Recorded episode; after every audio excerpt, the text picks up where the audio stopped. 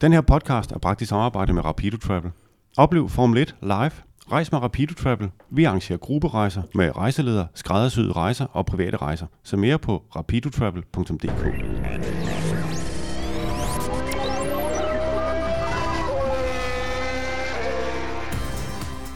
Formel 1 indledte efterårssæsonen med et brag af et løb. Kæmpe crash i første sving, kanonstart af Kevin Magnussen og Sebastian Vettel vandt for Ferrari i dominerende form. Bag alle de her fakta, der gemmer der sig en masse vigtige mellemregninger, som Dasus talentchef Bob Balser og vores special gæst, racerkører Mikkel Mack, skal gøre os klogere på det næste lille time. Det ternede flag er produceret af DASU, Dansk Automobilsportsunion. Mit navn er Jan Sommer. Velkommen til.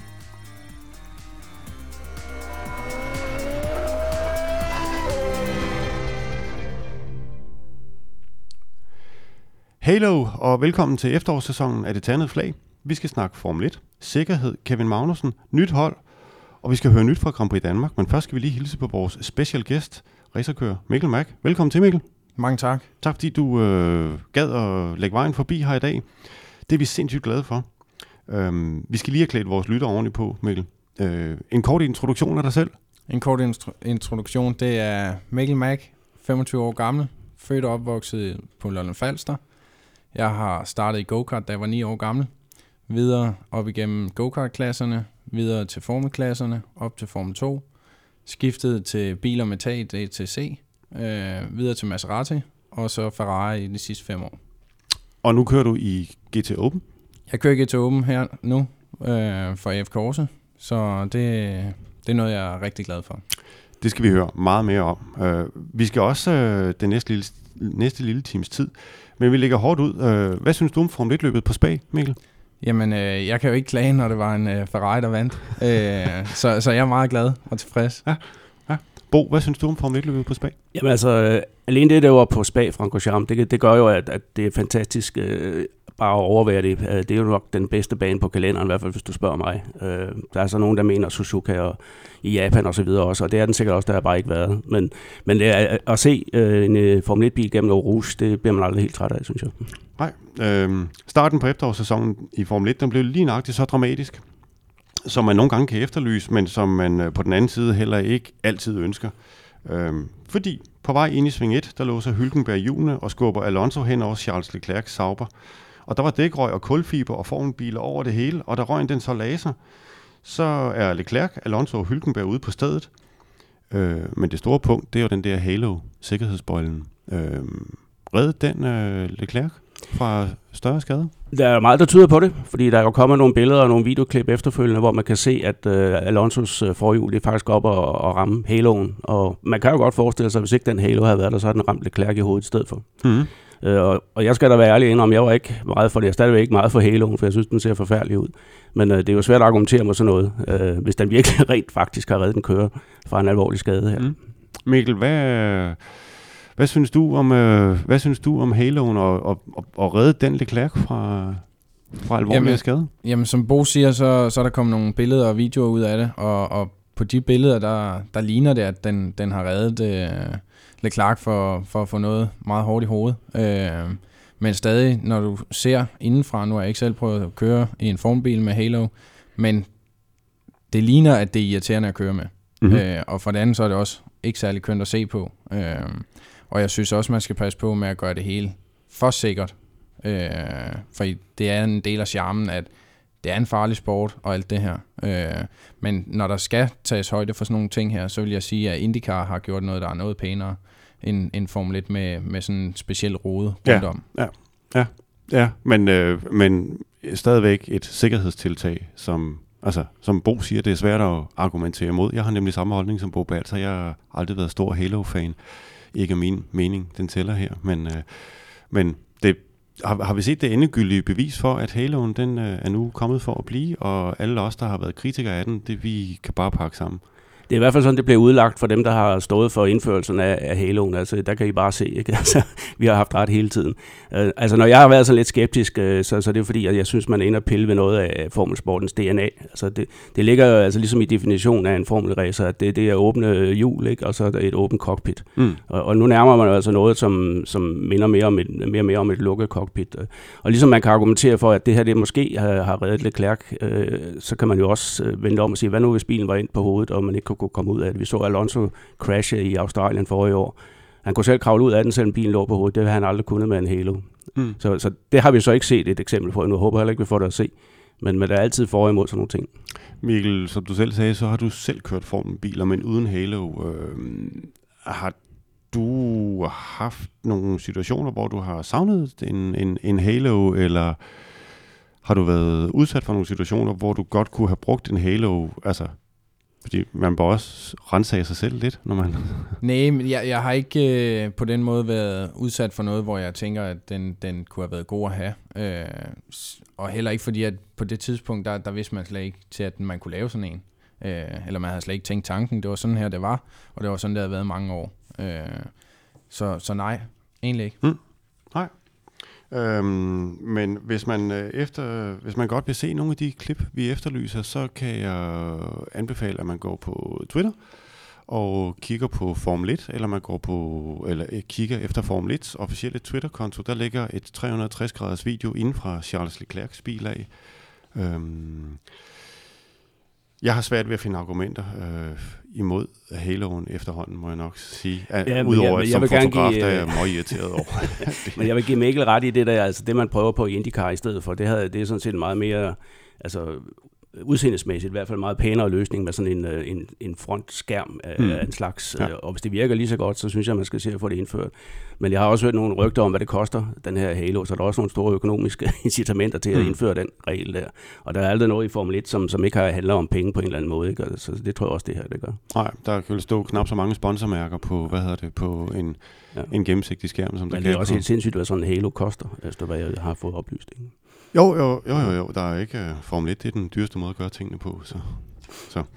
Nå, men det, det der udløser øh, de her flyveture i øh, Sving 1 på spagbanen, det er Nico Hylkenberg, som bremser alt, alt for sent ind i Sving 1. Øh, og Mikkel, nu skal vi ind i hovedet på en racerkører. Det er her, du skal hjælpe os. Øhm, hvad sker der for sådan? Hvad tror du, der sker for sådan en rutineret herre som Hylkenberg? Det ser jo helt godnat ud, så sent som han bremser. Ja, nu har, nu har jeg desværre ikke set analyser om, om hvor sent han bremser og så videre, men man kan jo se, at han bremser så sent, så han får låst begge sine forhjul. Øhm, og, og, og når det sker, så er man bare en passager, ikke? Jo, det, det vil svare til at, at skride på is. Ja. Øhm, så, så der er ingen øh, bremseeffekt ved det, hmm. stort set. Nej. Så det er selvfølgelig en fejl, og noget han ikke gør bevidst. Øh, han prøver på at tage så mange øh, overhældinger, som han kan her i første sving. Øh, og det resulterer så i, at han får bremset lidt for sent, mm. og så derved trykker lidt for hårdt på bremsen. Og fordi han ikke har ABS, som vi har i gadebilerne, så låser forhjulene, og ja. så skrider han direkte ind i det, dem foran. Ja. Hvad, tro, hvad, hvad tror du, det er, der overrasker sådan en rutineret gut som ham? Altså, siden han kan lave så stor en fejlbedømmelse. Altså, han, det er jo et relativt højt niveau, han kører på. Ja, men jamen, det er det. Øh, er det, det, er det tænke... kombinationen af kolde bremser og kolde dæk? Jamen, det, det er svært at sidde og sige her, ja. øh, når vi ikke har alle de her data. Ja. Øh, men, men det kan være alt fra, fra bremser og dæk, øh, men det kan også være, at han har været så fokuseret på, hvad sker der rundt om ham, så han har faktisk glemt lige det millisekund, hvor han skal tænke på sin bremsepunkt, mm. og der har han overset det, og så bremser han bare for sent. Mm. Og så er der bare ikke noget øh, turning back. Ja. Men det er jo også altså et, et, et typisk spa-uheld, kan man sige, start-uheld i Spanien. I hvert fald når man starter der, hvor man starter ikke på den anden side den gamle øh, startposition. Fordi man kommer ned, og det, der er ikke ret mange andre baner på kalenderen, hvor man har så hårdt et øh, hård nedbremsning, efter man er lige er kommet op i, i speed øh, fra starten af. Ja, så skal man jo helt ned, øh, fordi det er en hårdnålsving, man kommer til Azurs. Ikke? Øh, så, så det er sådan lidt en usædvanlig kombination. Øh, og der er ikke ret mange Formel Renault-løb, eller Formel 4-løb, eller Formel 3-løb på Spa, hvor der ikke er, foregår et eller andet, der minder om det der. Ikke? Altså det, det er fordi, det er, jeg tror, man bliver en lille smule fartblind også. Fordi man lige kommer op i, i tophastighed, og så skulle der allerede opstå på bremsen igen. Øh, og, og Hyggenberg der, jamen, når det kan ske for sådan en rutineret kører som ham, ja, så kan det jo stort set ske for alle sammen. Vi så det også øh, for nogle år siden med Roman Grosjean, og det fik, gav ham faktisk en, øh, et løbskarantæne. Men det var så, fordi han havde været involveret i 5-6 andre startuheld den samme sæson jo. Ja, fordi der er forskel på de to, de to ting, ikke? Uh, Grosjean, han havde jo en del med i bagagen, allerede da de nåede på spag, og så derfor så fik han en væsentlig hårdere straf, end Hylkenberg han har gjort for. Og så forsøgte Grosjean også at, hvad hedder det, skifte retning. I hans, som jeg husker det, så forsøgte han at skifte retning på vej ned mod sving 1, og altså at komme forbi Hamilton på den konto der, det gjorde Hylkenberg vist ikke. Det var, han kørte bare... Ja, han kørte bare lige ud. Men, han kørte bare lige ud, ja. men man skal også sige, altså efterfølgende efter Grosjean med, og det var måske ovenkøbet et medvirkende uheld, der indførte man jo det her system med, at man giver, får strafpoint. Ja. Det havde man jo simpelthen ikke, så altså man havde, i god grund havde, havde, man ikke, altså havde man haft det, havde han måske haft så mange strafpoint for de tidligere uheld, at han i forvejen havde, var sat uden for det, eller også havde han måske været lidt mere forsigtig, hvis han havde vidst, at hvis jeg laver en dummer en gang til, jamen så, så risikerer jeg at få de her 12 øh, strafpoint, og så er jeg ude næste gang. Ikke? Ja. Så det synes jeg er en god ting, som man også skal rose øh, FIA, for man skal også huske at rose en gang imellem. Ja. Ja. Øh, jeg synes, det, det, har, det har været en, en god ting, fordi det gør også kørende lidt opmærksom på, at hov, det kan godt være, at jeg lige skulle slappe lidt af, hvis jeg har de her 7-8 strafpoint, så, så skal jeg måske lige tænke mig en ekstra gang om. Ikke? Mm. Men jeg kunne godt tænke mig at vende tilbage til det, fordi inden vi startede med at optage her, der øh, havde vi lige en kort snak om øh, selve starten.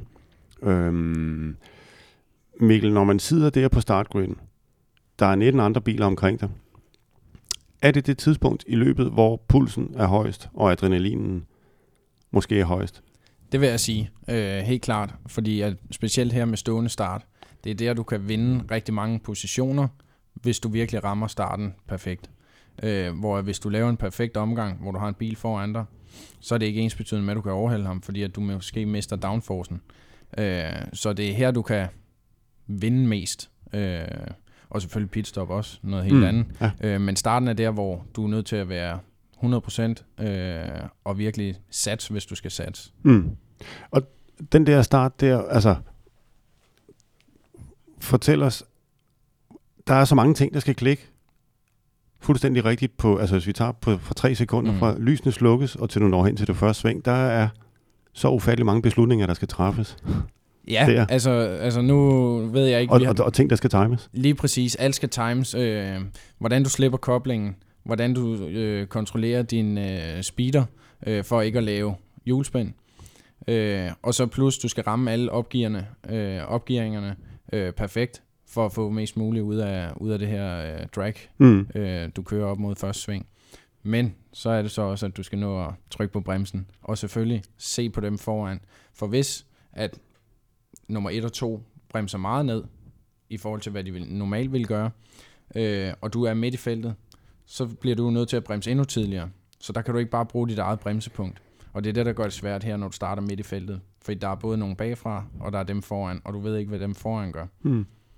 Men fordi det, det, det bringer mig... Nu rører du lidt ved noget af det rigtige. Er det, tror du, det er sådan en simpel ting, der kan have overrasket. Sådan en som Hylkenberg, han er jo, vi skal sige, han startede aller, ja, jo, han startede allerbærst.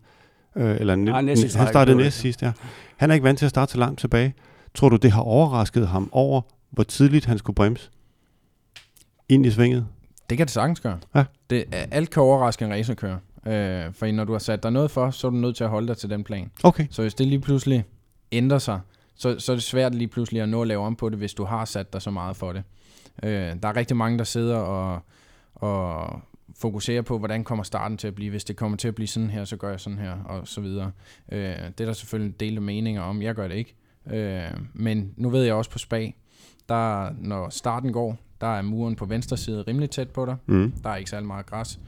Men når du kommer hen til 200 meter inden svinget, så åbner den lige pludselig op, og så kan du ikke se bremsepunkterne særligt tæt på dig. Så okay. skal du faktisk sidde i en GT-bil, sidder du og kigger ud af sideruden for, for øje på dem. Okay. Og så ved du, det er her, jeg cirka skal bremse. Ja, okay. Ja, man skal jo ikke, øh, med de hastigheder skal man jo ikke fjerne blikket. Nej, fra... og, det var, og det var det, jeg tænkte, hvis, hvis Hulkenberg har haft et eller andet i spejlet og lige kigget der, og så først kigger ud til venstre efter, hvis det er det bremspunkt, de kigger efter, det ved jeg ikke. Øh, men så er det lige pludselig, ja, det er der ikke. Så er det bare for sent, og så ja. kan han ikke gøre noget. Nej. Men, men det er interessant, det du siger der, Mikkel, at, at du, du, ligesom, du er ikke en af de kører, der ligesom sætter sig ned og laver et scenarie for, for starten. Altså du, du ser, hvordan det udvikler sig, og, og så reagerer du på det. Ja. Fordi vi har nogle gange snakket lidt med, vi har jo også idrætspsykologer og så videre i vores uh, talentudvikling, hvor man bruger meget tid på det her med at sidde og fokusere og prøve at lukke øjnene og køre en omgang, køre en start og så videre. Og så er der også nogen, der, der ligesom du siger, jamen det kan du ikke bruge i en start. Mm. Fordi det, der sker simpelthen for mange uventede ting. Ja. Og hvis du ligesom låser dig fast på en, en, en ting, du vil gøre, jamen, øh, og, og det så ikke spiller sig ud, som, som du havde forventet, jamen, så har du problemet. Ikke? Jo, jamen der er meget med det her idrætspsykologi, som, som kan hjælpe stort set alle. Mm. Men lige den form for idrætspsykologi, eller den psykologi, hver person skal have, den kan være vidt forskellig fra person til person.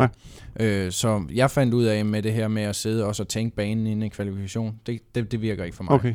Øh, men det virker for nogle af mine bedste kammerater. Ja. Øh, de, de gør det hver gang, og det fungerer 100% for dem. Men på mig, der virker det ikke, fordi jeg, jeg ved ikke, om det er min koncentration, der ikke er god nok, men når jeg sidder og kører, så når jeg til sving 3, og så har jeg allerede, jamen det kan også være, at den her linje er bedre end den her linje. Jamen, hvad så, hvis der er et eller andet her? Hvor at når først jeg sidder derude og ikke har tænkt det her, så mærker jeg efter, og så er den der. Okay, ja.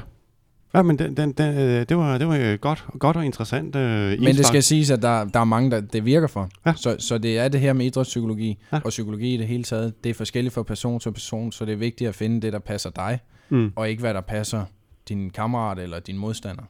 Ja, fordi når vi nu er ved det her med starter og psykologi, for senere i mit manuskript, men det kan vi lige så godt tage nu, der kan vi jo, nu har vi snakket Hylkenberg og Crash færdig i sving 1. Øh, en anden ting ved starten, øh, det er jo Kevin Magnussen, som fløj ud af startboksen, forbi Ricciardo, øh, og kommer godt med rundt i sving 1. Øh, og Ricciardo og Kevin bytter plads. Ricciardo han bliver ramt af en af de der flyvende biler, øh, og får slået sin bagving af. Det er synd for Ricciardo. Og havde Kevin nu holdt sin startplacering, jamen så havde det måske været hans bagving, der havde var blevet slået af. Men Kevin start, og Bo og jeg har snakket om det, men hvad er, det er det der med starter. Er det instinkt, der gør, at Kevin Magnussen er så god en starter, som han er? Eller er det noget, han træner? 100% han træner det, det gør de alle sammen. Ja. Øh, men, men nogle er bedre til at lave starter end andre, nogle er bedre til at lave en kvalifikation end andre. Ja. Øh, så, så ja, Kevin er helt sikkert øh, en af de allerbedste til at lave de her starter, og det ser vi også. Øh, så jeg vil skyde på det instinkt, men også at man bliver ved med at arbejde på det. Ja, fordi det er jo relativt begrænset, hvad han har af test muligheder, altså de, hvad de må køre af test, mm. og når de skal køre test, så skal de ud og køre, køre, køre sammen, ja. en masse data sammen. Så de, de prøvestarter, de kan lave, både i forbindelse op, altså trænings, eller op, op til løbet, kvalifikation og træningsrunde og sådan noget, den stil, er relativt begrænset. Mm. Øhm, no, noget af det, som for eksempel tidlig i min karriere, der nede på Løven Fast, der er der mange marker. Ja. Så, så der kørte jeg meget markræs. Så ja. jeg lærte det her med, med, med koblingspunktet, og det her med traction. Ja. Ikke at lave for meget julespind. Ja. Det er sådan, du kommer hurtigt frem. Ja. Øh, og jeg vil skyde på, at Kevin har også ligget og kørt i forskellige biler. Ja. Øh, det har de andre nok også. Men, men det her instinkt med at finde, hvordan får jeg mest muligt ud af, af den traction, jeg har, for det skifter jo også fra bane til bane, ja. med hvor god traction der er. Hvor meget varme har jeg i dækkene efter en bane. Øh, ja, hvorhen, hvorhen på, på banen spag, holder jeg? Holder jeg på den rene side? Eller på, ja. så, så der er rigtig meget, hvor du også tager et valg inden og satser lidt ja. på, hvor meget greb har jeg, hvor meget skal jeg file kobling, hvor meget skal jeg ikke, eller ja. hvor meget gas skal jeg ja. gå af eller på. Men, men, og det er så der instinktet træder, træder i kraft. Ja, det er simpelthen det der med at kunne mærke, okay, her på den her side af banen, som er den beskidte side af banen, der har jeg så også meget Ja, der, der skal jeg nok give den lidt mere eller lidt ja. mindre, ikke? Ja. Men det er jo i hele taget, altså det er jo efterhånden blevet Kevins signatur, den her med en god start. Altså jeg tror, man kan tælle det på en hånd, de dårlige starter, han har lavet i Formel 1. Ja. Øh, og det kan jo ikke være noget tilfælde heller. Altså fordi øh, han må jo han må være god på alle parametre omkring startproceduren. Han er også i stand til at holde sine nerver i ro og så videre, ikke? Øh, som også øh, er vigtigt. Og jeg vil så også lige sige, det var ikke kun Ricardo, han overhælder, han overhælder faktisk også Raikkonen. Ja. Øh, på de der par hundrede meter ned til første start. Altså han overhælder en Ferrari og en Red Bull i starten. Hmm. Øh, sådan, ikke? Ja, ja, ja. ja. Det, det, det er ganske imponerende, og det var godt, han slap væk fra den der uheldszone. Det reddede ham jo simpelthen for ja. at blive blandet ind i alt det, der foregik nede i midterfeltet. Ikke? Ja. Fordi uh, Raikkonen og Ricciardo, ja, de havde jo også en, en mindre sammenstød, ikke? Uh, så vidt jeg vil. Altså, de var i hvert fald indblandet i noget hver for sig. Jeg ved ikke, om det var med hinanden, eller mm. der skete jo meget. der skete, der, det, var, det, det, det, var en, det var intenst, øh, det der skete der. Øhm, normalt så plejer sommerpausen i Formel 1 at være sådan en halvtam affære. Øh, men i år, der har der virkelig været gang i den. Ricciardo smed en bombe, da han annoncerede, at han forlader Red Bull med udgangen af 2018, og han skal køre for Renault i 19 og 20. Alonso han fortalte, at det her det er hans sidste sæson i Formel 1 i denne omgang. Øh, hold den dør, holder den dør åben, for hvis der er nogen, der vil have ham. Og Force India blev reddet fra en konkurs af et konsortium, der blev ledet af den kanadiske rigmand Lawrence Stroll, der også er far til Williams køren Lance Stroll. Nu tager vi lige det her. Force India skifter navn, øh, har skiftet navn til Racing Point Force India. Bo. Hvad betyder det? Jamen det betyder, at de har visket tavlen ren mere eller mindre og starter op, som om de var et nyt team. Øh, og det er der så nogen, der, der er lidt overrasket over, at de så stadigvæk kan få lov at få konstruktørpengene fra, fra sidste år, blandt andet ja, Haas. Det, det, det, er der sådan lidt ballade Fordi normalt, når man er et nyt team, så får man ikke konstruktørpenge det første år. Nej. Så dem her, de får, de får altså begge dele, kan man sige. De får lov at, at viske tavlen ren, kørende får lov at beholde deres point.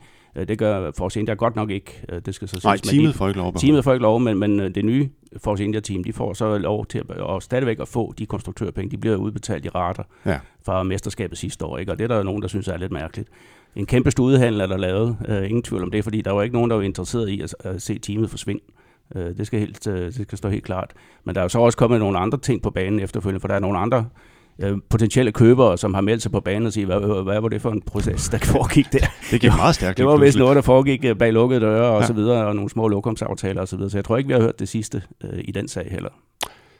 Det tror jeg bestemt heller ikke, vi har, fordi som du selv var inde på, så en af, en af de hold, der har stillet spørgsmål ved, hvorfor skal Force India, uh, Racing Point Force India, hvorfor skal de have lov at, uh, hvorfor skal de have lov at få deres præmiepenge fra, fra sidste år, år hvor de, som, øh, hvor de ikke eksisterede. Ikke eksisterede ikke? Altså, det, det er også en, ja. en mærkelig ting. Ikke? Altså. Når, når Haas først skulle have et karensår, hvis man kan sige det sådan, ja. altså et år, hvor de var i Formel 1, og så kunne de køre på, altså de kunne godt køre point sammen, men de fik bare ikke nogen præmiepenge for dem.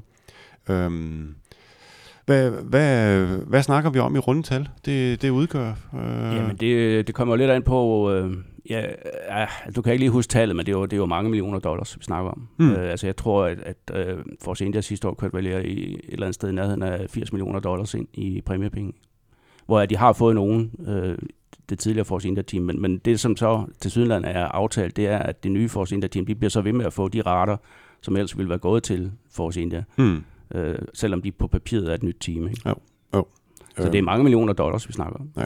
Men øh, det rører ikke ved, at øh, både Ocon og Pers kørte, en, kørte et utroligt flot løb. Meget passende, ikke? Jo, det, øh, og faktisk allerede har skrabet flere point sammen øh, på det ene løb, end Williams har, Williams-teamet har øh, på, det er en helt anden i resten af sæsonen. Det, det er en helt anden snak, det er du fuldstændig ret i.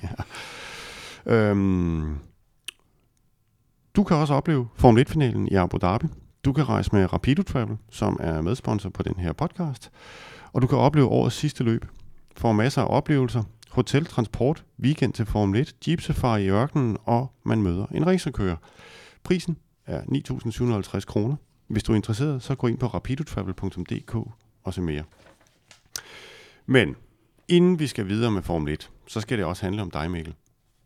Du er ansat af Ferrari Corse-teamet. Du er lejet ud øh, eller du kører, du får dine penge hos Ferrari Corse-teamet, øh, og du kører for et team, der så hedder noget andet, fordi det hedder Investoren. Øh, også, alle os, der ikke er inde i alle de her detaljer om sportsvogns racing, kan du ikke lige fortælle, hvad Ferrari Corse-teamet er for en størrelse? Jamen, øh, AF Corse, det er det største Ferrari-team, der er. Det er fabriksteam. Det er fabrikshold? Det er fabriksteamet. Ja. Øh, så når vi ser VEC og ser Michael Christensen køre, så er de Ferrari, han kæmper mod, det er AF Corses biler. Ja.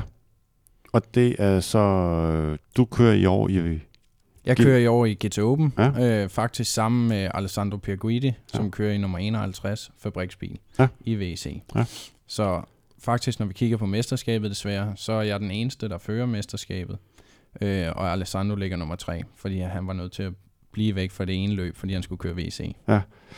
Hvad adskiller, hvad, altså VEC er jo også dem, der kører Le Mans, øh, eller Le Mans indgår som en del af VEC-serien. Øh, hvad adskiller, er der noget, der adskiller bilerne i GT Open, og så, øh, hvad hedder det, VEC-bilerne? Jamen det er der. Øh, GT Open, det er et GT3-mesterskab, hvor de biler, de bruger i VEC, det er GT2. Forskellen på GT3 og GT2, det er meget dæk. Øh, de kører på meget bedre dæk. De har noget mere aerodynamik. øh, og så har de ikke ABS. Vi har ABS i GT3'eren, øh, som man så kan vælge at slå til eller fra. Og du Efter kører med det hvad? Slået til eller fra? Nej, vi har det slået lidt til, fordi at det, slået det er lidt en god til. ting. Okay, ja. øh, men, men du har det ikke slået meget til. Nej. Du har det lidt Okay. øh, for at spare på dækkene. Ikke? For hvis først du laver et flat spot, så, så hopper det meget. Ja, ja, ja. Hvad snakker vi om? Ydelse, ligger den det samme som på Le Mans-bilerne? Jamen, det, det kan svinge meget, for der er det her, der hedder BOP, Balance of Performance, øh, og der kan serierne hver især vælge at skrue op og ned for øh, bilerne, både på vægt øh, og, og på hestekræfter øh, eller ydelse. Så, så, så det er svært at sige. Jeg ved, at vores bil den kan ligge mellem 500 og 600 hestekræfter. Den kan veje mellem 1200 og 1300 kilo. Men det er så op til serien, hvad de vælger. Okay. Og det svinger fra løb til løb. Og det, det, det svinger fra løb til løb. Du øh, fører kampen, øh, GT Open-mesterskabet. Jeg bliver nødt til at spørge, hvad er, hvad er planen for den her sæson? Jamen planen for den her sæson, det er, at Ferrari de har sat mig i bil sammen med Alessan- Alessandro, som er Ferraris øh, højeste kører, kan man sige, øh, af fabrikskørende. Der er seks i verden. Og så har de så koblet mig op med ham, for at måle mig op imod ham igennem en hel sæson. Øh, med henblik på, på fremtiden, ikke? Og hvad skal den bringe fremtiden? Jamen forhåbentlig så, så er det en fabrikskontrakt, og ja. forhåbentlig allerede i 19, øh, håber jeg på. Ja. Øh, men øh, der kan ske meget i motorsport, øh, så jeg kæmper bare videre, og så ser vi, når sæsonen er sluttet, Ja. ja. så, så kan jeg begynde at snakke.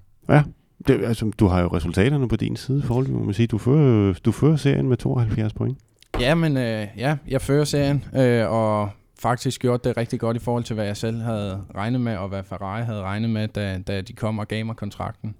Øh, der sagde de, at hvis jeg kunne være inden for 0,3 sekunder af Alessandro, så ville de være meget, meget tilfredse. Øh, og jeg har ikke kørt for meget af, for at kunne følge med ham.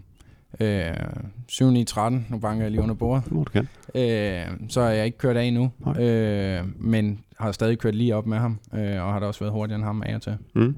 Så en rigtig positiv start på året for, for mig, øh, men også for Lutzig Racing, som, som vi er hyret ud til at køre for, ja. som øh, fører teammesterskabet også.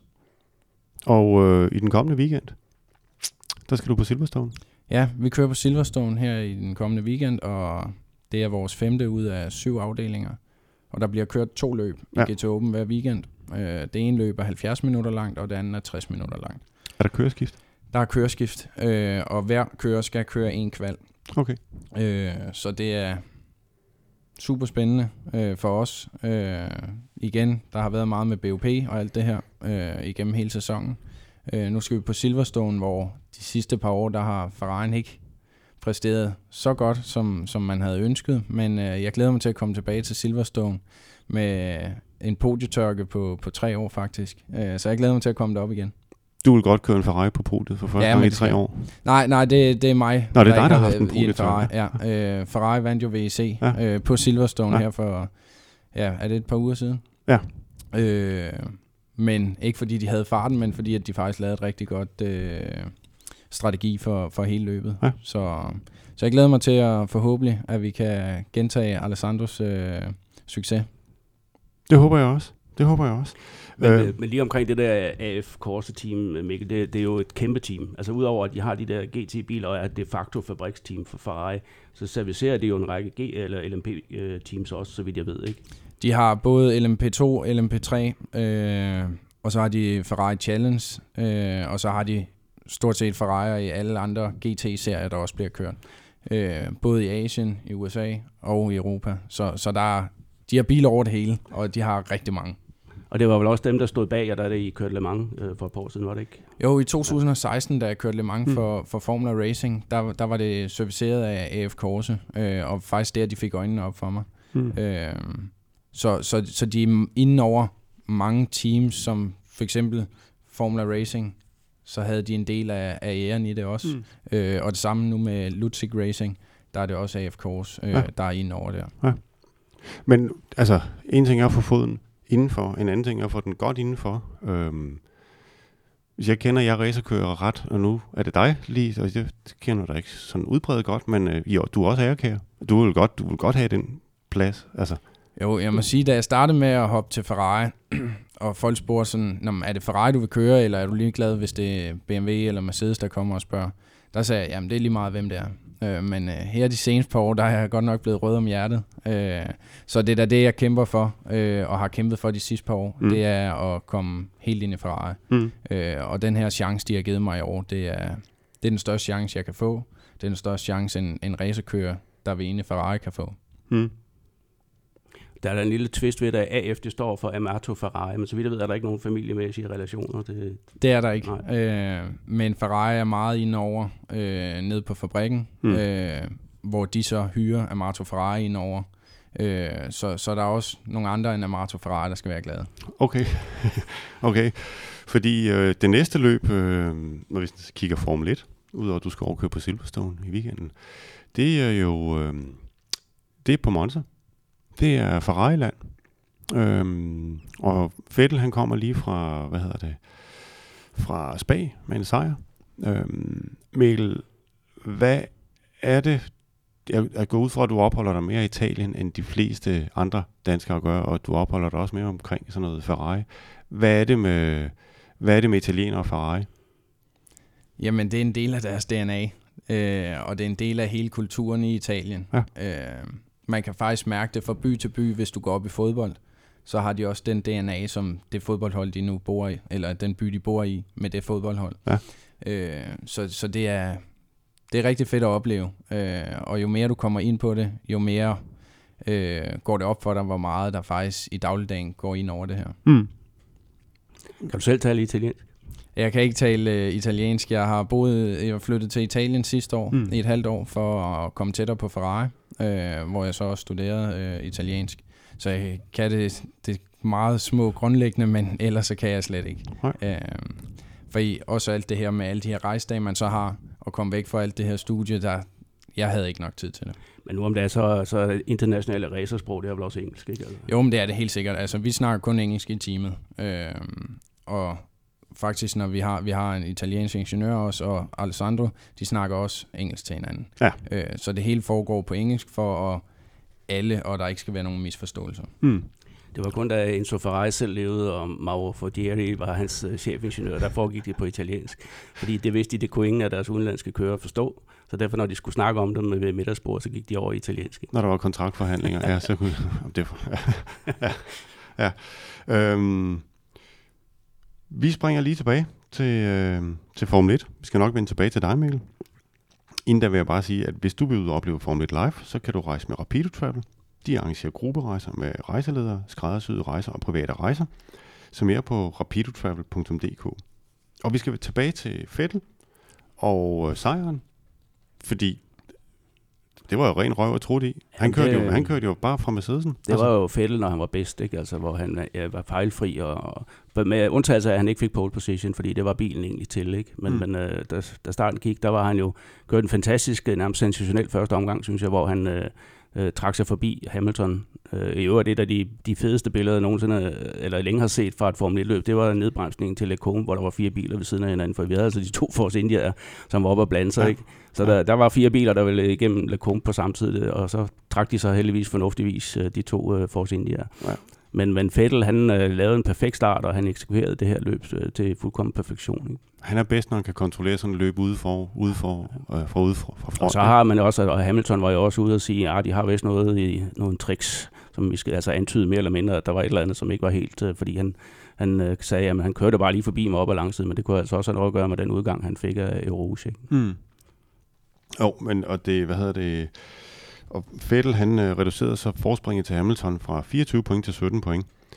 Øhm, er, er, den, er den, altså, det er oplagt et spørgsmål der, hvor vigtig er den sejr her for Vettel? Altså, Ja, hvad tror du?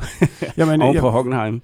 Øh, der tror jeg, den er rigtig, rigtig vigtig, den her. Og det er også det, vi har snakket om i de tidligere podcasts. Ikke? Altså, det her, det her sæson, den kommer til at svinge frem og tilbage som et som pendul. Ikke? Altså, nu tror jeg også, Ferrari vil være øh, i front på, på Monza, men det er absolut ikke givet. Øh, men ellers vil der komme baner, der passer Mercedes bedst, og så vil der komme baner, der passer øh, Ferrari bedst, og så mm. vil det gå øh, forhåbentlig lige helt til finaleløbet, så vi får en rigtig finale i Abu Dhabi. Mm. Øh, hvis vi så kigger lidt længere ned i tabellen, så har vi allerede snakket om øh, Racing Point Force India, der fik, øh, der, der allerede nu har flere point, end øh, Williams-holdet har. Øh, men der skete noget med danske briller. Skete der noget interessant dernede også? Øh, længere nede i feltet. Ja, altså Renault fik jo ingen point, og McLaren fik ingen point. Øh, og det var dem, som, øh, som Haas Men det gjorde Haas. Haas fik øh, 10 gode point. Ikke? Ja. Så, så, øh, og det bragte dem jo nærmere ved Renault, som øh, ligger på, på fjerdepladsen i øjeblikket, og det er jo det der ultimative mål for, for Haas og for alle de andre midterteams, det er at blive nummer 4. Ikke? Mm. Og så når vi kigger på løbet, så var der noget med noget pitstop-strategi også. Hvis, igen, når vi kigger på, havde vores danske briller på, fordi øh, Haas-teamet, de vælger at pitte øh, Roman Grosjean først. Øh, det er vel fair nok, eftersom han er den førende af de to biler. Og så venter de utrolig mange omgange øh, med at pitte Kevin Magnussen. Ja, altså jeg tror, der var mange, der sad hjemme øh, foran fjernsynsskærmen og, og tænkte, hvad fanden foregår der her? Eller undskyld, Jamen, undskyld, må- jeg baner. Men, men øh, forklaringen kom jo så bagefter, delvis i hvert fald fra Günther Steiner om. Altså, Ja, hvis der, de er to, pittet, der er to forklaringer. det Ja, det, jeg godt altså den ene, den går ud på, at hvis man havde pittet Kevin umiddelbart efter Grosjean, øh, så var han kommet ud bag de to Williams-biler. Ja. Øh, og selvom at, at Haas-bilen var væsentligt hurtigere, så er det altså ikke givet, at man bare lige sejler forbi de to øh, biler der. Og så kunne han i princippet have tabt mange flere sekunder, end, end han gjorde nu, ved at blive ude, hvor han jo satte et par sekunder til per omgang, fordi dækkene simpelthen var færdige. Ikke? Og hvis man så spørger Kevin Magnussen, eller og det gjorde øh, Jonas Hyttel fra Ekstrabladet dernede, så havde han en lidt anden udlægning af det. Han, havde, altså, han ville godt have været i pit noget tidligere. Øhm, det er vel fordi, at Günther Steiner han ser på det med teamchefbriller. Hvad er bedst for teamet? Derfra, hvor han sidder, og med de informationer, han har. Og, Kevin, og hvis man er racerkører, så kigger man vel... Nu kigger jeg over på dig, Mikkel. Så kigger man vel på, hvad er bedst for mig Mm. lige nu? Jamen, det gør man da helt sikkert. Øh, og også at køre på for nedslidte dæk, det, det er forfærdeligt. Øh, der er ikke noget værre. Og, og kunne se, at du bare sætter tid til, det, det, det er der ikke nogen, der er interesseret i, når, når først du sidder der og vil yde dit maksimale. Så, så som racerkører, så tænker man jo på sig selv og sin egen situation, ikke? Ja, altså, men det gør man. Selvfølgelig gør man det. Øh, man bliver da i hvert fald meget irriteret over det her, at man ikke kan vise, hvad man egentlig kan. Ja. Øh, for hvis man siger, at han havde fået de, de gode dæk på tidligere, øh, og kommet forbi Williams meget hurtigt, ville han så have kunne gøre mere? Øh, det ved man ikke, Nej. men det er jo den, den følelse, du sidder med, når så du endelig får de andre dæk på, og bare føler, jeg kunne køre meget hurtigere, hvis jeg havde fået dem på tidligere. Der er, Men altså igen, som vi også snakker om, vi har jo haft den her diskussion både i det østriske Grand Prix og også i, på Hockenheim med, med pitstop-strategier. Ikke? Altså køren, Kevin, der sidder nede i sin uh, sædebrønd der, altså han kan jo kun lige se det, der foregår lige rundt omkring ham. Man er nødt til at stole på, at teamet har det, det gyldne overblik. Ikke? Og så måske gøre nogle ting. Vi har også hørt Hamilton og McLaren uh, være oppe og toppes lidt om det, eller diskutere, hvorfor man ikke gjorde dit og datten. Ikke? Hmm. Men, men når du står inde på pitwallen, og- eller du sidder bag ved de der computerskærme, så har du jo det, det der overblik, der siger, jamen hvis vi tager Kevin ind nu og pitter ham, og det tager de der tid, vi forventer, det tager, så kommer han ud bag Lance Stroll. Øh, er, det, er det godt, eller Mm. skal vi vente lidt, så han kan komme ud foran Lance Stroll, ikke? på trods af, at han mister noget tid på, på omgangen, øh, fordi han stikker færdig. Øh, det er igen det, men, men igen så, altså, vi er nødt til at også kigge tilbage til kvalifikationen, hvor at øh, Grosjean altså kvalificerede sig foran Ja. ja. Kevin, og også kommer fra start, selvom Kevin får den her kanonstart, så kommer han alligevel til at ligge bag Grosjean. Og det er altså ham, der fører. Så det, det er ham, som teamet i første omgang øh, koncentrerer sig om, og, og som vi også snakkede om tidligere, de er i princippet ligeglade med, om det er Grosjean, der bliver nummer syv, og Kevin, der bliver nummer 8, eller omvendt. Ikke? mm. Øh, så, så den første punkt, det er jo selvfølgelig at, at, at være den førende bil i teamet. Fordi så er det også der, hvor til, øh, skal man sige, taktikken, strategien vil centrere sig om. Ikke? Men Mikkel, når man så sidder der, og nu siger jeg ikke, man, altså, jeg siger ikke, at du er en frustreret racerkører, men kan, kan, du, kan du se fornuften i den måde, teamet har handlet på? Du stoler vel på dine ingeniører og på strate- strategerne, der er ansat i teamet. Når du så lige er kommet ind, og pulsen har lagt sig lidt, kan du så godt se, ja, okay, du måske, det er måske ikke helt tosset, det der. Jamen, som, som vi snakker om, vi skal, man skal også være øh, tænke logisk, og, og som team, der er det vigtigt at få point for begge biler. Øh, så 100% så kan man jo godt forstå, hvad teamet har gjort ja. Et eller andet sted, øh, da de mener med de oplysninger, de har, at det er det bedste. Og som kører, så ved du også, jamen, jeg gjorde faktisk noget for teamet den, i dag, øh, selvom du måske kunne have slået din teamkammerat. Ja. Øh, men, men, men det her, man skal hele tiden huske på, du er nødt til at hjælpe teamet, for det er dem, der giver dig den her bil, du sidder i. Ja. Så hvis du skal have et arbejde igen, så er det meget fornuftigt en gang imellem lige at tænke på teamet, og ikke kun tænke på dig selv. Okay. Og man skal også selvfølgelig tænke på, at når, Kevin han bliver jo interviewet omkring det her, lige da han kommer ud af bilen, han har ikke engang haft tid til at snakke med teamet, eller Gunther Steiner, eller sin ingeniør. Så han siger jo sådan, altså han ser jo verden, som den er lige i det øjeblik der, og når han så får de der informationer senere, altså, så er der sikker på, at han kan godt kan, kan se logikken i det her. Ikke? Det er rigtigt, og det er det gode ved at lave en podcast, der kommer to dage efter løbet, for vi er, så er vi så, så kloge. Vi er så uendeligt kloge, og vi ved så mange ting, som han slet ikke gjorde lige efter. Ja, så, så, men det er også for at sætte lidt perspektiv på, når jeg spørger dig til det her, Mikkel, det er for at høre, hvordan, altså, hvad er, hvad er sådan de lidt større tanker, for der ligger nemlig større tanker bag end bare en hurtig kommentar, lige når du kommer ud af en racerbil. Det, det, er, det jeg føler jeg mig ret overbevist om. Øhm, Bo, hvad bed du ellers mærke i fra Spag? Jamen altså, jeg blev mærke i specielt, ja, og det har vi også snakket om tidligere, det ved jeg godt, men øh, Bottas starter jo altså bagerst, eller næsten bagerst, øh, og har også et problem i starten, så vidt jeg ved. Ja. Men alligevel så kører han så bare op igennem feltet, som om de hele midterfeltet nærmest stod stille, ikke? Øh, og så så vi hans overhaling udenom i Rouge.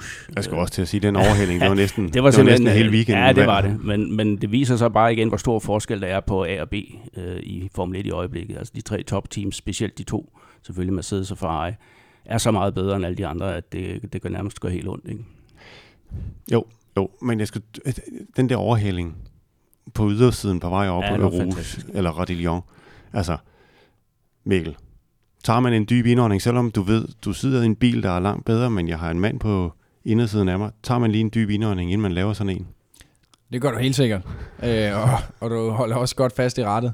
Øh, men allerede når de går ud af sving 1, og han ser, hvor god en øh, acceleration han får, der har han allerede valgt, nu går jeg på ydersiden øh, og, og holder bliver, på. Ja. Så, så det er ikke noget, man bare siger lige en sving, så drejer man lige ud. Øh, det, det er planlagt det hele. Hmm. Men det er også, altså, man, man er også nødt til at stole på den kører, man så øh, overhaler. Fordi hvis han ikke spiller med i det her, og ligesom øh, forsøger at spære lidt osv., så, så kan det gå rigtig galt op af, af bakken der. Ikke? Jeg skulle til at sige, at i Formel 1 er der jo, altså i princippet, der, hvis Bottas han på vej ind i sving 1 beslutter sig for, okay, hvis jeg får en god acceleration, eller ikke hvis, fordi jeg får en god acceleration, og så tager jeg ham på ydersiden. Han har 19 konkurrenter. Han kender nogenlunde sin lus på gangene i forhold til, hvad man kan stole på. Det er vel lidt noget andet, den serie, du kører i. Der er, I er rigtig mange biler i GTA Open, ikke? Jo, altså, det, det, det, det er noget anderledes, men også nu, når vi tager i Rouge, øh, i en GT-bil, der, der kan du køre øh, fuld gas. I GT3'eren kan du køre fuld gas i tre omgange i kvalifikationen med meget lidt benzin og en helt ny dæk. Ja. Øh, eller kan du ikke køre fuld gas igennem det sving. I Formel 1, der, der er det fuld gas hele tiden. Lige meget om det er kvalifikation. Fordi de har downforce, ja. ikke? Ja. Øh, så, men jo, du skal helt sikkert i, i GT også, fordi du ved ikke, hvilken af kørerne, der sidder i den bil. Nej, om det er en Pro øh, eller en AM-kører. Ja, ja. Det, det, det kan ske, men i nogle af bilerne kender du også, når der er to Pro-kører, for eksempel kører ja. vi i Pro, øh, men du ved ikke, hvilken en af Pro-kørerne. Er det ham, der altid bare sætter folk af, eller er det ham, som faktisk ja. gerne vil have bilen hjem helt? Ja. Øh, så, så det er faktisk noget, du får at vide nogle gange i radioen, øh, hvis du er en kører, der beder om det. Øh, så, så du skal tænke rigtig meget over det, og du, skal, du, du ligger så også i omgangen, du kører op til ham, eller ligger bag ham, så ser du køren an, hvor er det, han gør, og gør han nogle mærkelige ting. Øh, så, så du er rigtig meget opmærksom, øh, fordi at det kan koste hele timet en hel løbsweekend. Hmm. Ja, og, det, øh, og der var heldigvis uh, samarbejdsvilje fra, jeg kan ikke huske, hvem det var. Nej, det var Ocon. Ja. Det var Ocon, okay, det gør det så ikke mindre. Men jeg tror så i Formel 1, når du ser en Mercedes eller en Ferrari i spejlet, så så tror jeg også, at kørerne de accepterer det lidt mere, end hvis det havde været en Haas, der havde kommet. Ja, ja okay, ja. Ja, ja. Ja, men altså, det, det overhald minder jo om en, som uh, Mark Webber lavede for nogle år siden på, uh, Alonso. På Alonso. Mm. ja. og der er vi jo helt oppe i, i den skarpe ende af feltet. Ikke? Altså, ja. men det er vi sådan set alle steder i Formel 1, vil jeg sige. Ikke? Men, men det er rigtigt, som Mikkel siger. Altså, der er nogen, man gør det på, og så er der andre, hvor man måske tøver lidt mere. Ikke? Men jeg, jeg bed mærke at du sagde det der med, at, at snakke med ingeniøren undervejs. Er, er, du en af dem, der snakker meget, eller, eller er du en af dem, der helst vil være fred lige mere alone, som Kimi Räikkönen siger, ikke? jeg er faktisk en af dem, der ikke vil have særlig meget snak. Mm. Øh, og nogle gange er du nødt til at minde ingeniøren om det, og andre gange, så, så, så, så husker han det. Øh, men selvfølgelig, hvis der kommer et eller andet, så er det altid godt, at de kan sige noget, og vi kan spørge om noget. Øh, for for eksempel, hvis der begynder at dryppe på, på forruden af vores biler, ude i den ene ende af banen, så kan man jo spørge ham, hvad tænker du? For de spørger altid også, inden vi faktisk mm. når at spørge. Øh, hvad vil du have på at dække? Hvor som kører, der er det faktisk, for mig er det det værste spørgsmål. Øh, fordi så er det mig, der står med, med hele ansvaret. du ansvar, ja. Øh, og, og det er svært, når du faktisk sidder, som, som Kevin gjorde for eksempel. Når du sidder, og så du kører rundt op i den ene ende af banen, og du tænker, at vi vil godt køre slicks, Ja. men du har ikke oplysningerne, som teamet har, nede på pitwallen. Nej. Øh, så, så, så det er faktisk noget af det svære, synes jeg. Ja. Øh, men nej, jeg snakker ikke særlig meget, øh, når jeg kører. Har I aftalt, hvad det er for nogle inform- fordi han skal jo dryppe nogle informationer til dig. Hvad det er for en type informationer? Ja. Altså, er altså, det, altså når, når, for eksempel så har vi de her strafsekunder. Ja. Øh, hvis vi har vundet, så til det næste løb har vi 15 sekunder ekstra tid i pitten øh, til vores pitstop. Og, og når for eksempel jeg kommer ud der, så vil jeg gerne vide, hvor er den næste bil? Hmm. Øh, hvor langt har jeg op til top 3? Øh, og så fortæller han mig de ting øh, hver anden omgang. okay. Øh, sådan så jeg ved, hvad det er, jeg skal ud og jagte. Ja. Hvor jeg for eksempel, hvis vi ligger ude i toppen, og man kan se, når du ligger toer, og der er kun en foran, så, så, så giver det sig selv. Så Ja, behøver ja. jeg ikke at vide, at du skal presse lidt mere, for der presser jeg allerede alt, hvad jeg kan. Ja. Øhm, og for eksempel, når du er etter, så er det meget rart hele tiden at få at vide, hvor meget er han efter, og så kan du så køre bilen øh, og spare bilen efter det. Eller, Eller måske give den lidt mere. måske prøve at give den mere. Vi skal kigge frem mod det næste løb. Det er på Monza. Øhm, lige inden vi gik på her, der stod vi og snakkede om, at Mikkel han skulle til, øh, du skal køre på Silverstone. Og i Silverstone, der blev øh, MotoGP-løbet aflyst øh, sidste weekend på grund af regnvejret.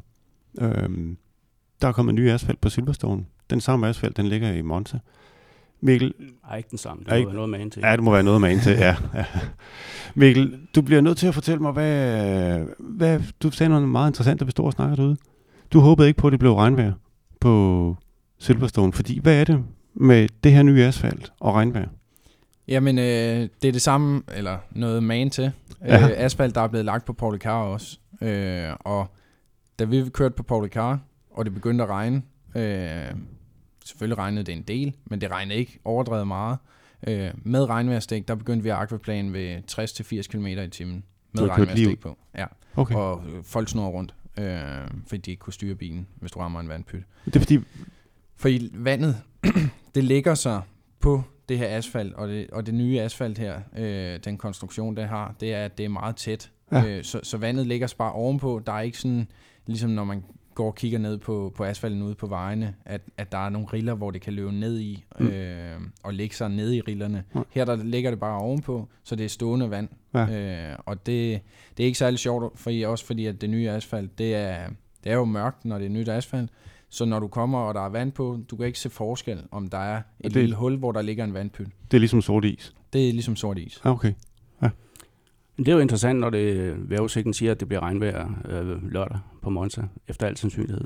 Ja, fordi sidste år var det også øh, regnvejr på Monza, øh, og der tog kvalifikationen, den tog, altså, det var vel en af de længste kvalifikationer, der har været, fordi der kom så meget vand. Øh, jeg kan huske, jeg var nede og fotografere, og altså, der blev hele tiden ved med at køre i højtalerne, at ah, men, kan vi køre ud nu? Og så kørte Bernd Meiland derude i sin BMW, øh, eller i sin Mercedes AMG, og så lige så snart han rørte på gassen ud af, ud af den første chikane dernede, så, altså, så, så, så dansede den tango. Øh, den der han kunne slet ikke stå fast, han kunne slet ikke fjerne alt vandet, og, og vandet kunne ikke.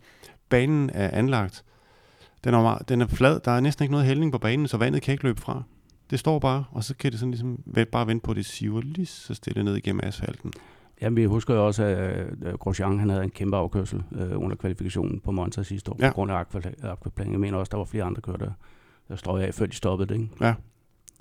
Så Men hvad gør man i sådan en situation med?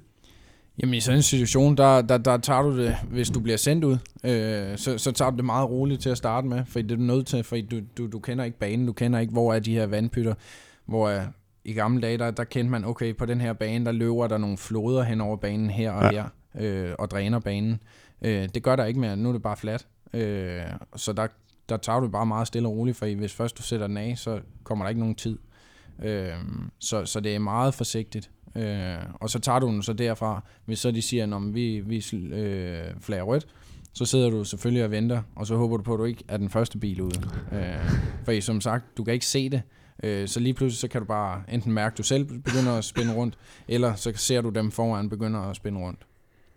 Men altså, jeg, jeg tror, at nu snakker vi om, at det er i hvert fald min opfattelse, at Ferrari og, og Vettel øh, er favoritter på Monza på, som udgangspunkt. Mm. Men hvis det regner, altså, så væber den lidt over til Hamilton, fordi jeg mener, han er en bedre kører i regn, end, ja. end stort set alle andre. Ikke? Ja. Og det har vi set så mange gange. Jeg tror, han var 7 10 sekunder hurtigere på det tidspunkt, øh, hvor det regnede mest her på Spag. Ja. End, end nummer to. Ikke? Altså, han det er bedre til at omstille sig i form. Han er altså, fantastisk når, når til at køre omgivelserne omstiller ja, sig. Ikke? Det er han. Så. Så det kan jo godt gå hen og, og, og give en, en, en, øh, kan man sige, en startgrid, som ikke er, som, som italienerne havde ønsket sig allermest. Det er så ikke altid, den er det på morgen. Så Hvor, hvor kommer vi til at se øh, Haas-teamet henne, og hvor kommer vi til at se dem henne i forhold til Racing Point Force India, som de hedder nu? Ja, altså det er jo et godt spørgsmål, fordi altså, de fleste mener jo, og, og synes også øh, er rigtigt, at Ferrari har den stærkeste motor i øjeblikket. Men altså når det kommer til top speed, så har Force India jo altid været rigtig, rigtig gode, øh, og det så vi også på, på Spa, ikke? Altså de kører sindssygt hurtigt ud af, af, af stykker, og alt på Monza, det drejer sig om top speed. Det, man trimmer jo bilen fuldstændig øh, flad, altså bagvingen fuldstændig flad, og så meget downforce af som overhovedet muligt, øh, for at få den højst mulige top speed. Øh, og, og der bliver de altså lidt svære at slå øh, for sent, jeg tror jeg. Men, men jeg tror, at Haas har en god, en god chance der også, eller har en, et godt udgangspunkt. Mm. Mikkel, du har kørt på Monza. Ja. Er en god bane at køre på? Ja, men det er det da. Der, der er meget historie i den også. Øh, og jeg giver Bo ret her, at øh, topspeeden, det, det er altafgørende. Ja. Øh, så det bliver et super spændende løb. Også fordi der er de her øh, meget skarpe chikaner. Øh, så der kan man se en del overhældinger forhåbentlig. Ja.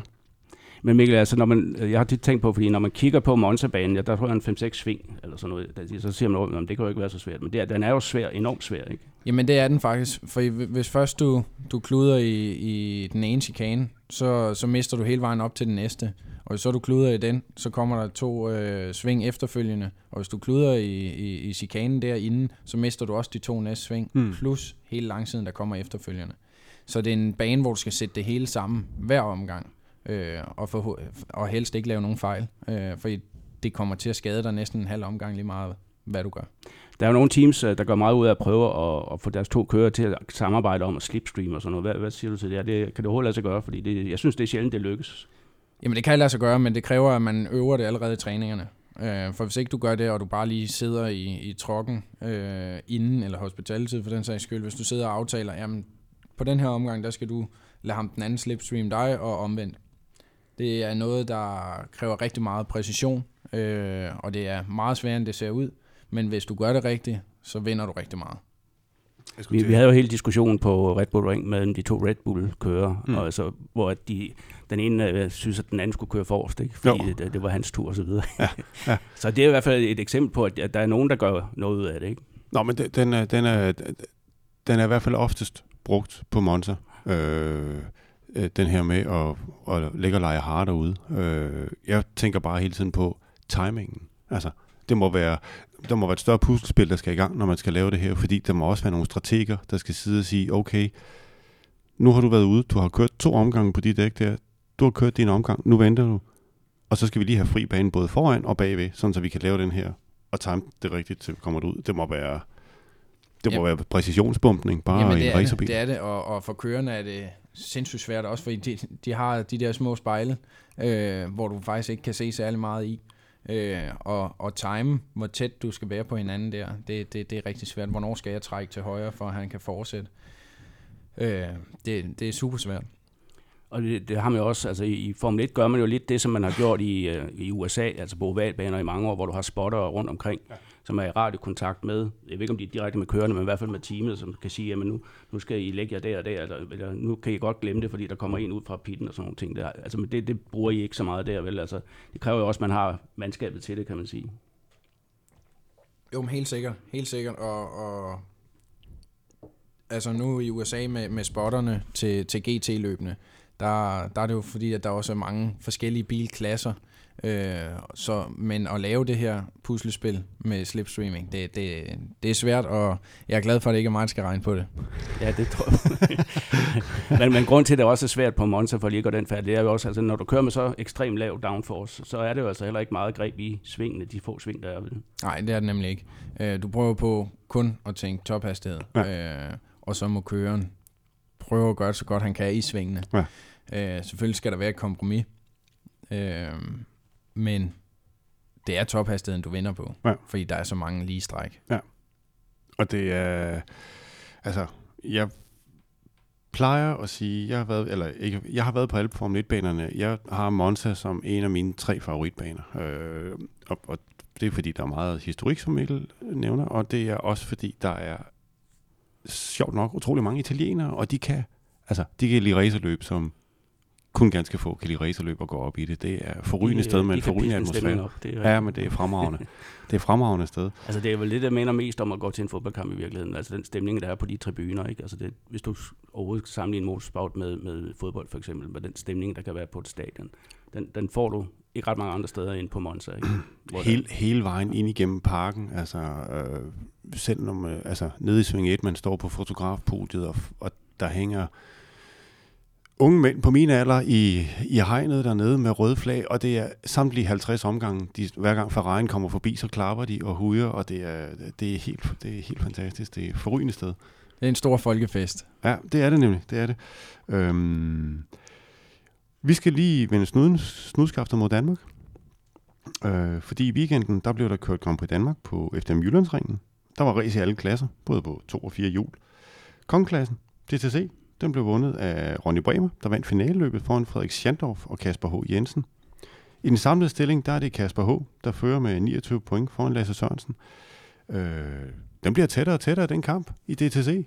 Ja, altså det er jo rart at se, at der også er andre end lige topfavoritterne, der kan, der kan tage en sejr. Altså Ronny har jo kæmpet hårdt for det øh, hele sæsonen, og har haft lidt svært ved det indimellem, øh, men øh, så viser han lige pludselig klassen her.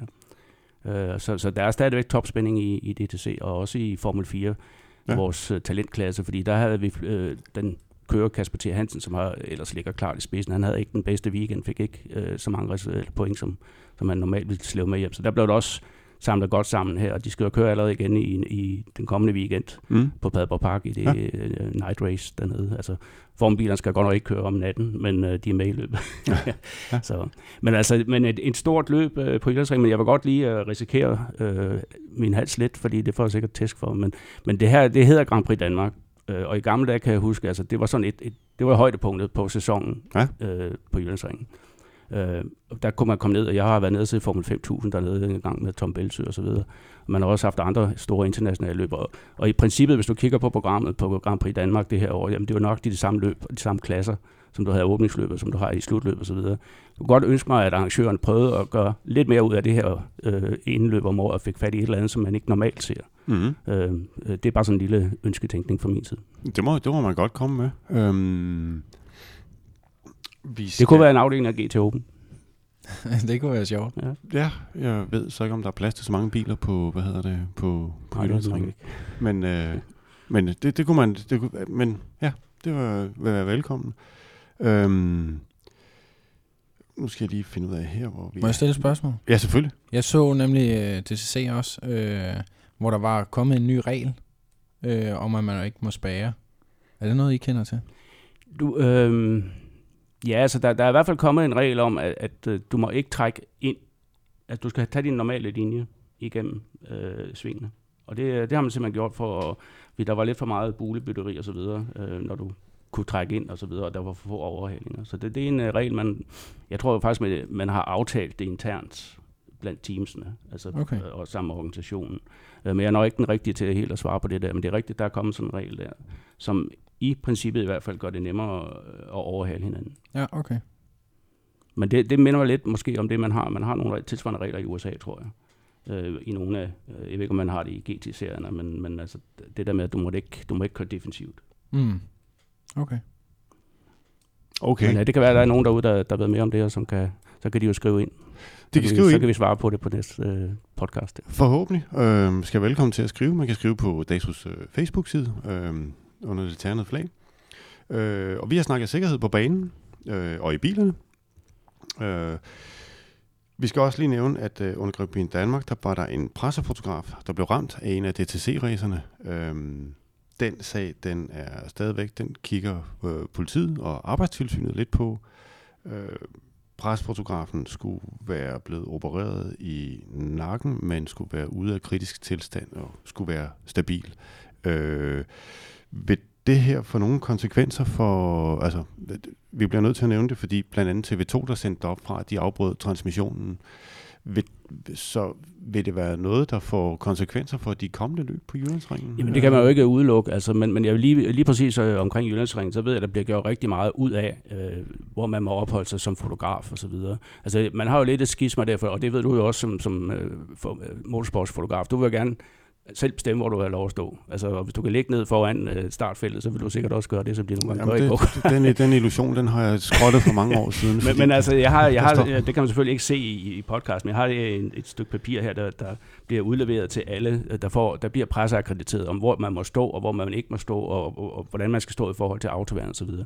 Og de undersøgelser, der er i gang nu, de vil selvfølgelig afklare, om den pågældende har stået der, hvor man må stå, eller har bevæget sig uden for det område og så videre.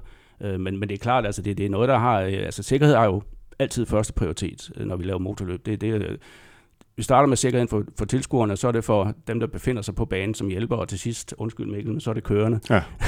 det er den prioritetsrækkefølge, man har, og det er det, vi altid forsøger. Og, og, og lige præcis omkring FDM Jyllandsring, der er man, synes jeg, meget langt fremme omkring den ting der. Men, men uheld kan jo ske. Altså det, det er jo en farlig sport, på hvad det angår. Altså øh, en bil på, på halvanden tons, der kommer kørende med 200 km i timen, ja, den slår hårdt, øh, når den, hvis den rammer Den stopper heller ikke sådan lige med det samme. Ja, men, altså, ja. vi, men vi håber jo at selvfølgelig, at øh, den pågældende øh, fotograf ikke kan komme noget alvorligt. Det, det, det er selvfølgelig selvklart. Ja, jeg kan bare sige, at når man er ude som fotograf, det, det får man alle de der ting i jorden, der har cirkuleret rundt på forskellige steder på nettet. Når man er presseakkrediteret, så altså, det første, man skriver under på, det er, at man fraskriver sig næsten en hver form for ansvar, og man skriver under på to ting, og det andet, det er, at man, øh, man skriver under på, at man vil til enhver tid følge øh, officials regler. Og så er der nogle zoner, man må stå i, og nogle, man ikke må stå i. Og hvis du står der, hvor du ikke må stå, så bliver din akkreditering klippet, og du bliver får en størrelse 47 i rumpetten, og så bliver sparket ud. Det er sådan set meget nemt, så der er ikke nogen, der har krydset banen eller noget som helst. Det, det, de her, de nærmere omstændigheder omkring ulykken er ved at blive fastslået nu. Det skal vi ja, gerne. de bliver undersøgt både, ja. altså når der er personskade, så er politiet jo også indover. Ja. Og så har vi vores eget sikkerhedsudvalg i, i, i DASU, som også går ind og kigger ja. på det. Altså er der noget, der, er, er der noget, der skal ændres her? Hvad skyldes øh, ulykken? Er det noget, som, som, som vi kunne have gjort noget ved? Ja. Øh, det er det jo næsten altid, men, men man skal jo også hele tiden sige, jamen vi skal også kunne være her, ikke? Altså, og, og, og der er jo mange mennesker, sådan, der er også en masse mennesker nede i depotet, hvor bilerne kører til og fra banen ja, og sådan ja, ja. ting, ikke? Altså, ja. Det, det er, ja, en, øh, en afvejet risiko, vil jeg sige. Ikke? Jo, det er det. Og, øh, men den er i gang med at blive undersøgt af politi og arbejdstilsyn og DASU, og øh, vi håber selvfølgelig, at øh, min kære kollega han øh, kommer så. Mikkel, hvad er ambitionen? Nu vender vi blikket ud på racerbanen og en bag rettet. Du, i weekenden skal du overkøre på Silverstone. Jamen, øh, en, sejr, en sejr, det er, det er det, vi går efter. Ja. Og øh, det burde kunne lade sig gøre. Mm-hmm. Så, så det, det, det er planen. Øh, forhåbentlig en fjerdeplads og en førsteplads. Ja. Øh, og derefter så kigger vi Monza, og der skal forhåbentlig det samme ske. Ja. Og hvornår skal du køre på Monza? Det skal jeg to uger efter, så om tre uger. Ja. Mikkel, øh, hvis man nu godt vil vide lidt mere om dig, ud over det, man har fået at vide her, hvor, hvor kan man så følge dig henne? Jamen, altså, jeg går ud fra du på sociale medier. Jamen, det er øh, både Instagram og Facebook. Øh, Twitter har jeg også, bruger det ikke særlig meget. Øh, så, men helt klart Instagram, Facebook. Øh, Mikkel Mac. Ja, Mikkel Mac. Ja. Begge steder. Ja. Og så hvis man øh, er interesseret i at se GT Open, så har GT Open et rigtig godt YouTube-kanal, ja. øh, hvor de sender live, øh, både kvalifikation og, og alle løbende. Så, således oplyst. Så, løber, så er man løbet tør for undskyldninger for ikke at følge med i, hvad Mikkel Mac han foretager sig, og hvordan det går over på Silverstone. Mikkel, tusind tak, fordi du havde tid til at være med her i Det Ternede Flag, øh, Danmarks nye podcast om Formel 1 og dansk motorsport. Tak, fordi du havde tid til at komme forbi og tålmodighed med os. Selv tak, det var rigtig hyggeligt. Ja, og ja. tak for tålmodigheden til alle jer, der også lytter med. Øhm, Du kan opleve Formel 1 Live, hvis du rejser med Rapido Travel. De arrangerer nemlig grupperejser med rejseledere og skræddersyede rejser og private rejser. Se mere på rapidotravel.dk. Øh, Bo Balser, du skal også have tak for tålmodigheden, for at du gad at sidde her. Øh, vi er tilbage igen her på Det Tandede Flag, tirsdag den 4. september. Normalt så plejer vi at lægge os, stramme os lidt an for at lave de her udsendelser efter Formel 1 løbende allerede om mandagen, men øh, vi kan ikke på mandag, fordi der er vi på vej hjem fra Monza. Du skal nemlig også på Monza. Det ja. Så, men øh, jeg vil også øh, benytte lejligheden til at ønske dig held og lykke, Mikkel. Øh, og tak fordi du kom ind her. Det var meget interessant at høre. Øh, og så giv den gas på Silverstone. Det skal jeg nok. Og have et rigtig godt løb på Monza. Så må I lige hæppe på Ferrari for mig. Ja, nu, nu jeg, er jo, jeg skal ud og være og pressens udsendte, så jeg skal være neutral, men, øh, men, men med lidt råd kan man vel altid være på Monza. Det er næsten umuligt at ikke at være det. Ja, det er det. Tak fordi I lyttede med. Øh, hvis I rigtig godt kan lide øh, den her podcast og gerne vil støtte os, så gå på iTunes eller i SoundCloud og giv os øh, fem stjerner og en lille kommentar. Det betyder så uendelig meget for os. Øh, det betyder faktisk mere for os, end man måske lige går og regner. Så brug lige 30 sekunder på at give os fem stjerner og en lille kommentar. Tak fordi I lyttede med, og vi høres med. Vi høres ved på næste tirsdag.